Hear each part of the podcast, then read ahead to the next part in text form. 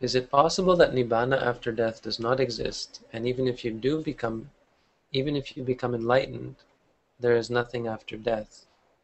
And if this is so, wouldn't this make living as a monk, trying to become enlightened, pointless, as when you die, your consciousness, which is in your brain, decays and is proven to not exist anymore? The universe and life could be eternal, no matter if you're enlightened or not. Wow, that's a breathful, mouthful. Anything's possible if you if you haven't experienced reality.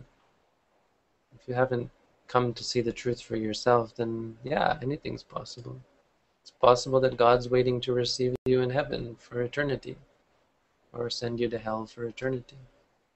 It's not logical, but it's just as possible as anything else before you have the facts. But once you have the facts um, from empirical observation, the, I mean, the, the corollary is kind of funny because obviously I do have a view that there that nibbana after death does exist for an arahant, not for anyone else.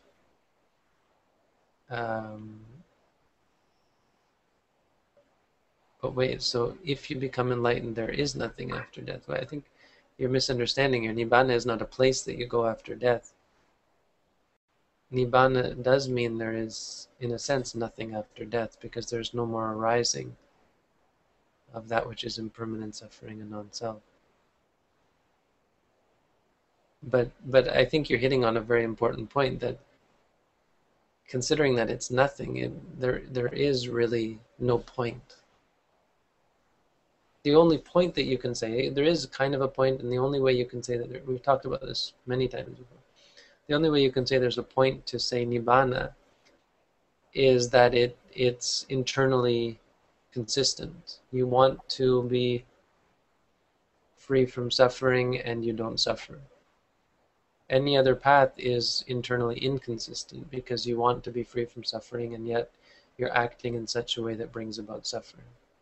So the attainment of nibbana is the only way to be logic, be internally consistent,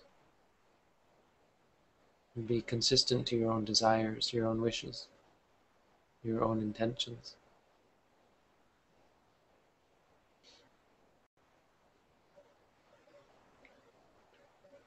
But the point is that if you're not enlightened, this doesn't happen. If you're not enlightened, when you die, you have to come back.